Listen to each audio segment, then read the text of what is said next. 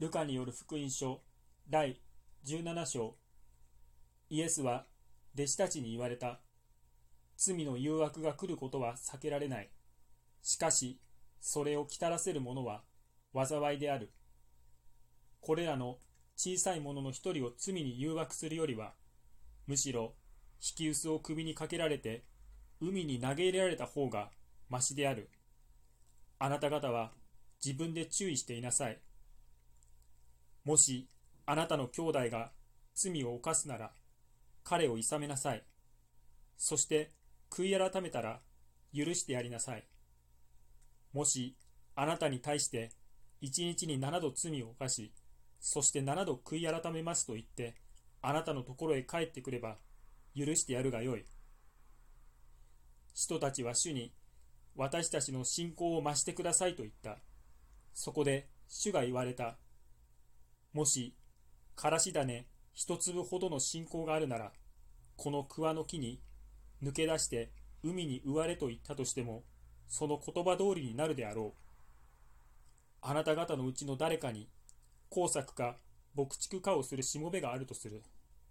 そのしもべが畑から帰ってきたとき、彼にすぐ来て食卓に着きなさいと言うだろうか。帰って夕食の用意をしてくれ。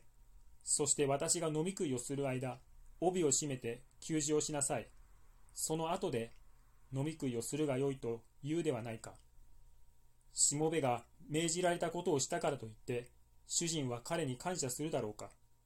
同様にあなた方も命じられたことをみなしてしまったとき、私たちはふつつかなしもべです。すべきことをしたに過ぎませんと言いなさい。イエスはエルサレムへ行かれるとき、サマリアとガリラヤとの間を通られた。そして、ある村に入られると、10人の来病人に出会われたが、彼らは遠くの方で立ちとどまり、声を張り上げて、イエス様、私たちを憐れんでくださいと言った。イエスは彼らをご覧になって、祭司たちのところに行って、体を見せなさいと言われた。そして、行く途中で彼らは清められた。そのうちの一人は自分が癒されたことを知り、大声で神を褒めたたえながら帰ってきて、イエスの足元にひれ伏して感謝した。これはサマリア人であった。イエスは彼に向かって言われた。清められたのは10人ではなかったか。他の9人はどこにいるのか。神を褒めたたえるために帰ってきた者は、この他国人の他にはいないのか。それからその人に言われた。立って行きなさい。あなたの信仰があなたを救ったのだ。神の国はいつ来るのかとパリサイ人が尋ねたので、イエスは答えて言われた。神の国は見られる形で来るものではない。また、見よ、ここにある、あそこにあるなどとも言えない。神の国は実にあなた方のただ中にあるのだ。それから弟子たちに言われた。あなた方は人の子の日を一日でも見たいと願っても見ることができない時が来るであろう。人々はあなた方に、見よ、あそこに、見よ、ここにと言うだろう。しかし、そちらへ行くな。彼らの後を追うな。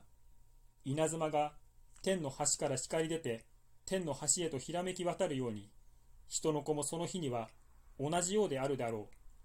しかし、彼はまず多くの苦しみを受け、またこの時代の人々に捨てられねばならない。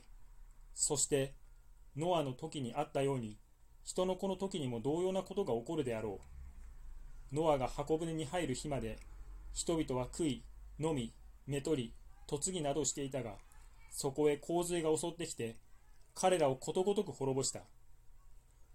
ロトの時にも同じようなことが起こった。